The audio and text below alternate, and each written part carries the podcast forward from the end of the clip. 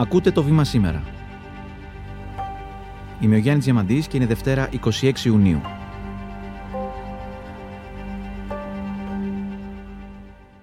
Μαζί μας, σήμερα την πρώτη μέρα μετά τις κάλπες της 25η Ιουνίου, ο Γιώργος Παπαχρήστος, αρθρογράφος στις εφημερίδες Το Βήμα και τα Νέα και σύμβουλος έκδοσης στην εφημερίδα Τα Νέα.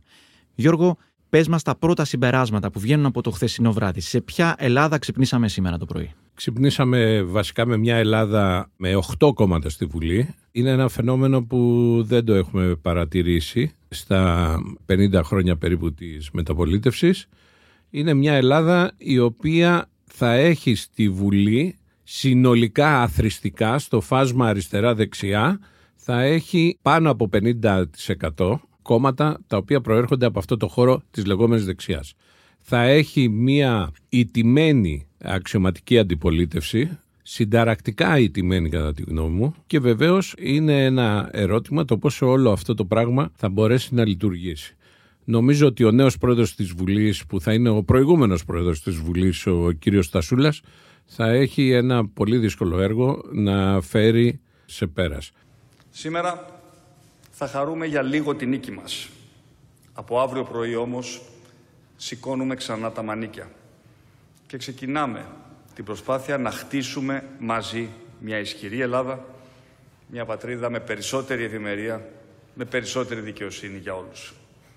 Ευχαριστώ και πάλι για τη μεγάλη τιμή.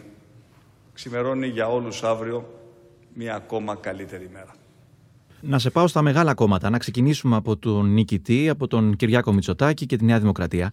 Τι διαφορετικό πρέπει να περιμένουμε από τον Κυριάκο Μητσοτάκης σε αυτή τη δεύτερη συνεχόμενη πρωθυπουργική του θητεία; Και τι θα πρέπει να περιμένει και ο ίδιος ο Μητσοτάκης από εμάς που πλέον γνωριζόμαστε και ίσως να μην είμαστε και τόσο συγκαταβατικοί απέναντί του ως Έλληνες πολίτες; Νομίζω ότι ο Κυριάκος Μητσοτάκης έχει πια ένα καθήκον να προσδιορίσει ορισμένα σημεία του κυβερνητικού έργου με τα οποία πρέπει να ασχοληθεί κατά αποκλειστικότητα. Για παράδειγμα, η υγεία. Περάσαμε την περίοδο της πανδημίας, αναδείχθηκαν τα τεράστια προβλήματα του Εθνικού Συστήματος Υγείας, ακολούθησε η περίοδος μετά την πανδημία όπου τα προβλήματα αυτά όχι μόνο βγήκαν στην επιφάνεια αλλά πολλαπλασιάστηκαν και τώρα πια δεν έχει κανένα άλοθη. Δεν είναι δεν ξέρω, δεν είναι δεν γνώριζα, δεν είναι το άλοθη της πανδημίας η οποία κάλυπτε τα πάντα. Τώρα ξέρει και τώρα πρέπει κάτι να κάνει. Κατά τη γνώμη μου πρέπει να ανασυγκροτήσει εκβάθρον το εσύ.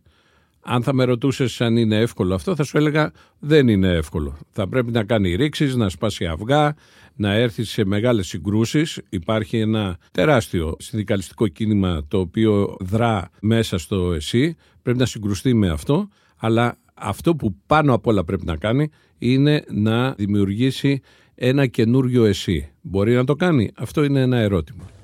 Ο ΣΥΡΙΖΑ Προοδευτική Συμμαχία αναλαμβάνει από σήμερα τις ευθύνες που του ανέθεσε η λαϊκή ψήφος με συντεταγμένες και συλλογικές διεργασίες θα βάλουμε όπως αρμόζει σε ένα δημοκρατικό συμμετοχικό κόμμα θα βάλουμε μπροστά τις αποφάσεις της διεργασίας για να πάρουμε τις οριστικές μας αποφάσεις.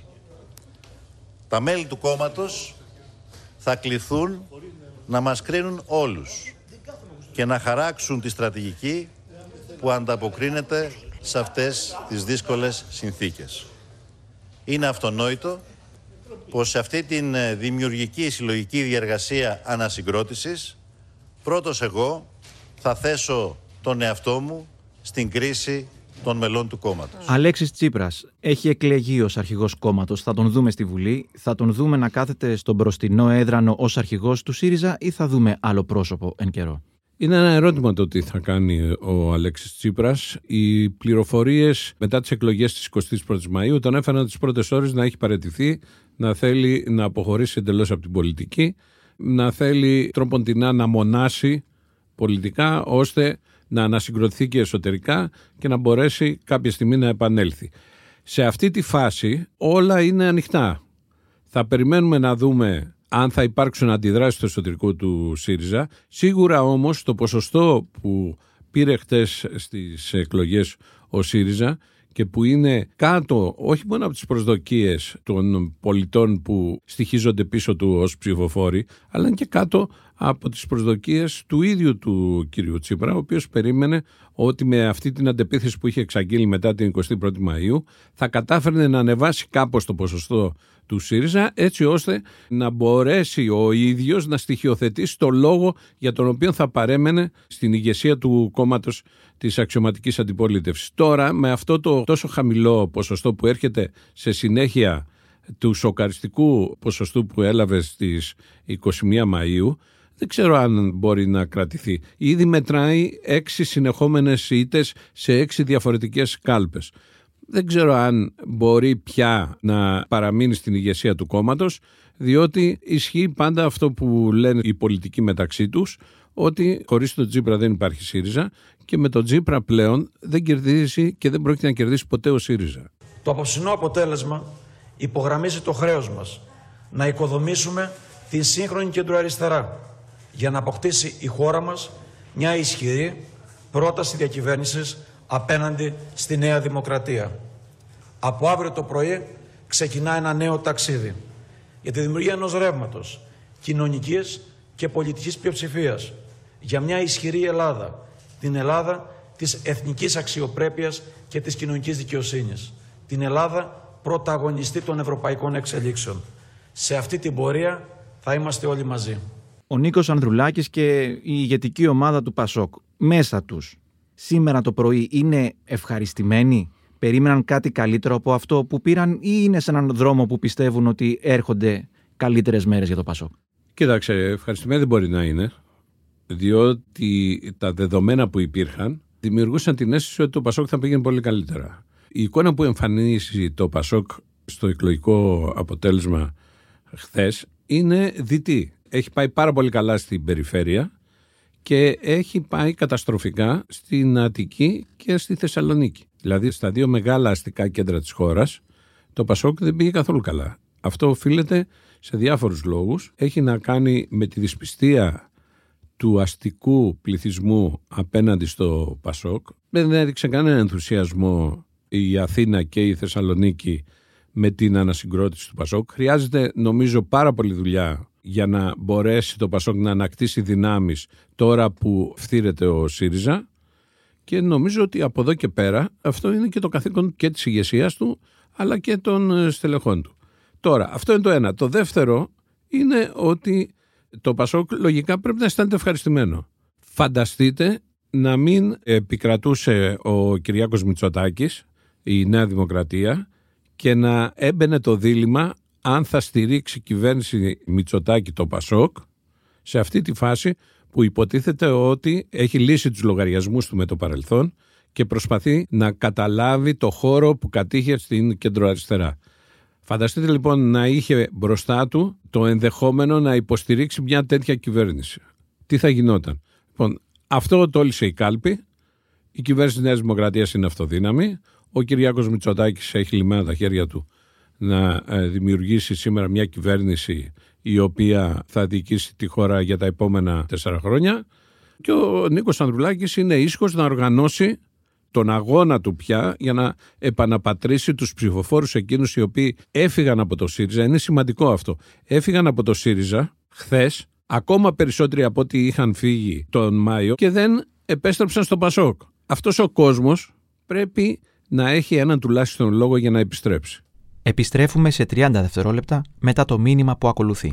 Το βήμα που εμπιστεύεσαι. Καθημερινά στην οθόνη σου. Έγκυρες ειδήσεις από αξιόπιστες πηγές.